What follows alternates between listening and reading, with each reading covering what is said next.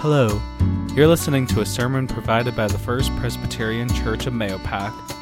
We worship on Sundays at 10 a.m., and you can watch us live either on Facebook or YouTube. And if you're in the area, there's always a seat saved for you. We hope that this message encourages you to continue growing in humility and faith. Thanks for listening. Good morning. Our reading for today comes to us from Matthew's Gospel, chapter 22, verse 34 to 46, and this will be the focus of our meditation today. So if you would, please join me either in opening up your own Bible or listening along to the scripture reading now. When the Pharisees heard that he had silenced the Sadducees, they gathered together, and one of them, a lawyer, asked him a question to test him Teacher, which commandment in the law is the greatest? He, Jesus, said to him, You shall love the Lord your God with all your heart, and with all your soul, and with all your mind. This is the greatest and first commandment. And the second is like it You shall love your neighbor as yourself. On these two commandments hang all the law and the prophets. Now, while the Pharisees were gathered together, Jesus asked them this question What do you think of the Messiah? Whose son is he? They said to him, The son of David. Jesus said to them, How is it then that David, by the Spirit, calls him Lord? Saying, The Lord said to my Lord, Sit at my right hand until I put your enemies under your feet. If David thus calls him Lord, how can he be his son? No one was able to give him an answer, nor from that day did anyone dare ask him, being Jesus, any more questions. Friends, this is the word of the Lord. Thanks be to God.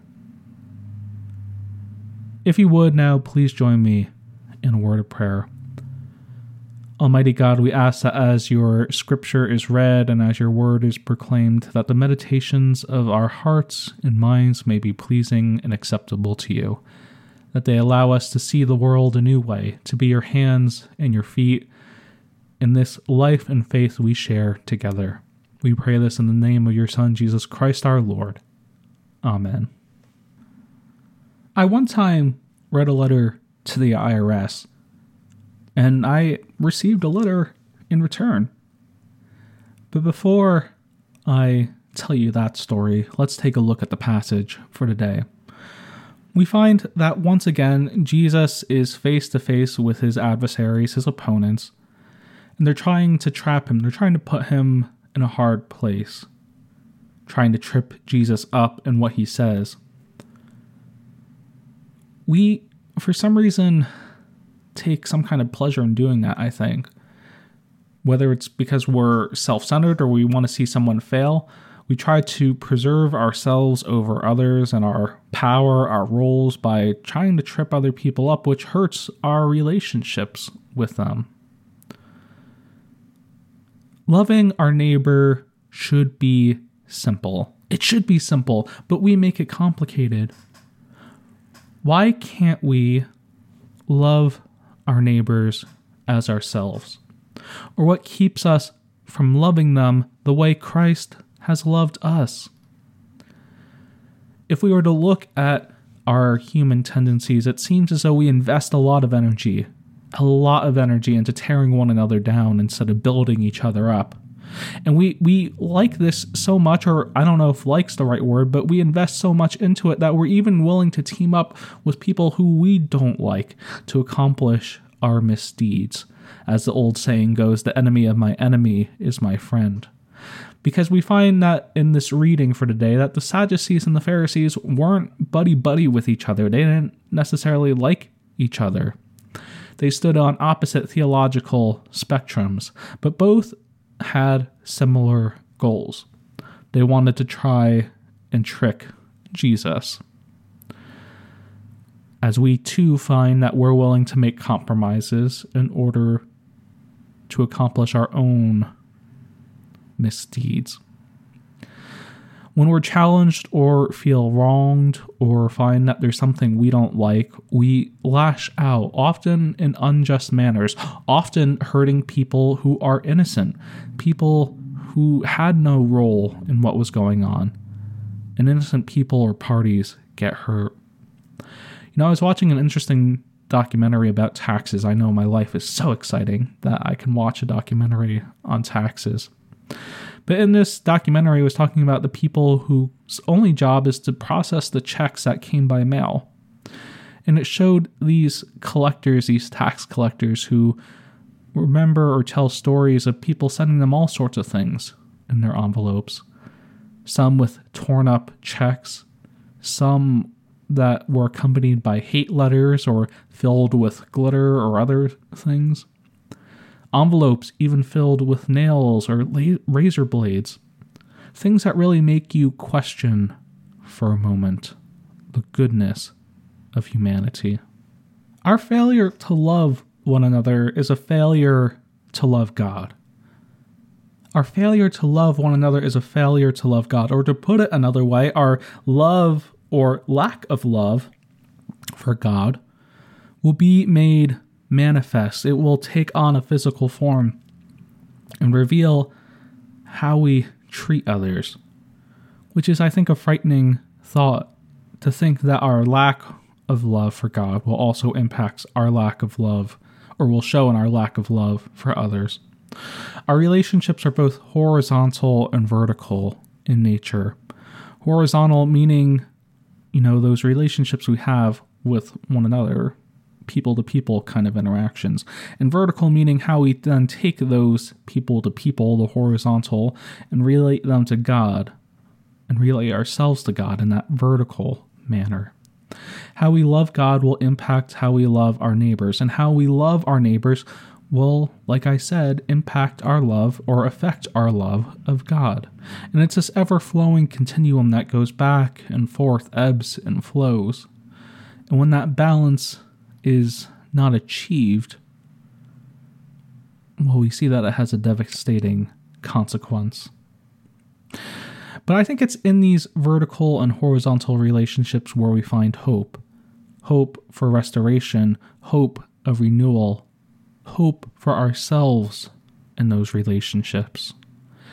The heavenly and the secular realms overlap each other to reveal our attitudes towards God, of course they do, but they also remind us of the ultimate gift of love that we find in the hope and the resurrection of Jesus Christ.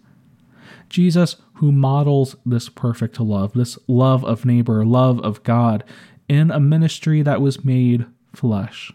In a ministry where Jesus walked in our footsteps, knows what it was like to be with us in a way that we will soon remember this Advent season that's coming up, where we remember God or look forward to God who will be with us, God who was for us, God who shows us the way of life everlasting.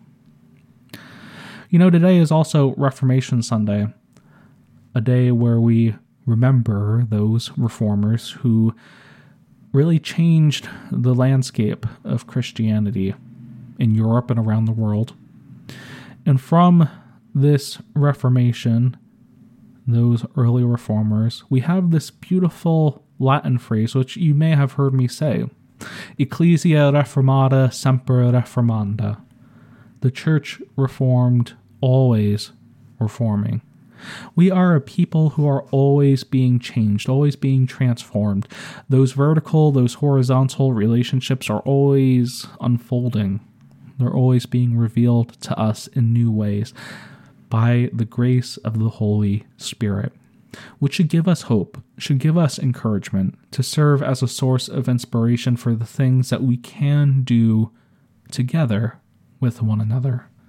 Jesus continues to overturn our expectations, continues to overturn our preconceived notions about one another, our biases towards one another. And as Christ continues to overturn them, he transforms them as well.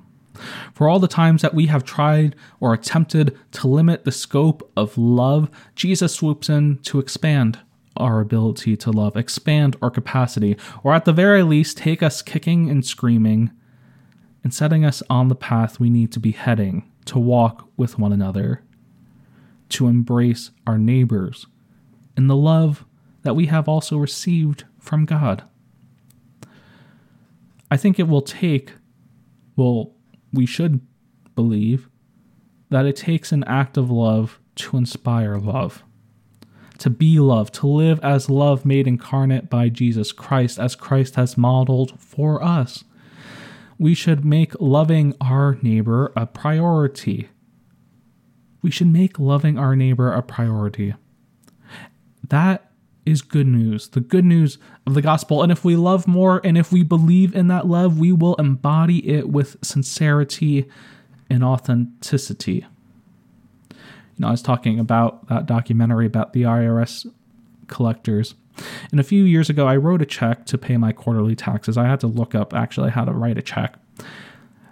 I decided, though, this time around that I would also include a letter of kindness because after seeing that documentary about the hate filled mail these people, these civil servants often receive, I thought it would be kind to send a letter of affirmation or empathy, however you want to categorize it.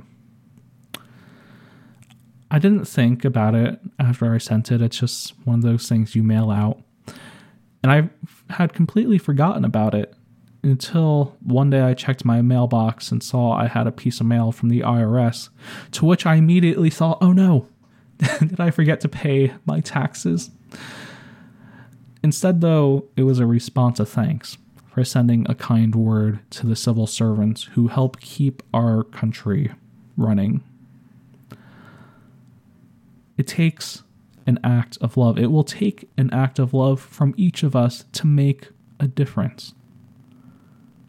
Friends, love changes us. Love changes us, and love will change us. And that's a promise made by Jesus if we are willing to trust in that vision. Our hearts may be hardened now, but they will be broken and reformed very soon, we pray. As Dr. King in a sermon once said this that love has within it a redemptive power, and there is power there that eventually transforms individuals. So, how will we be transformed? How will we anticipate this good news? And how will we incorporate it into our daily lives? I think we need to ask ourselves what is it we need to let go of in order to love our neighbors? Think about that for a moment. What do we need to let go of in order to love our neighbors? Is it our pride? Is it ill feelings we may harbor towards them for whatever reason? Perhaps we don't agree with what they believe. What do we need to release into the arms of Christ who will carry those burdens for us, those things that separate us and need healing? What do we need to let go of in order to love our neighbors? Loving our neighbors as ourselves is only as hard as we make it. And believe me, friends, we certainly try to make it difficult. We will throw the kitchen sink at this before we take the steps Christ really wants us to embrace. We can love our neighbor as ourselves, and we can love God as God loves us if we take seriously the transformative calling of our faith. So, why don't we make love simpler? Let us make love simple by believing it with our hearts, with our minds, with our souls, and with our hands that follow the ministry of Jesus Christ. Hands and feet that offer healing instead of hurt. So let us go and love our neighbors as ourselves, as God loves us. Amen. Thanks again for listening, and we will hold you in prayer as we head into a new week. If you'd like to learn more about our church and ministry, or if you'd like to learn how you can support us, you can visit our website at mahopacchurch.org. Until next week, God bless.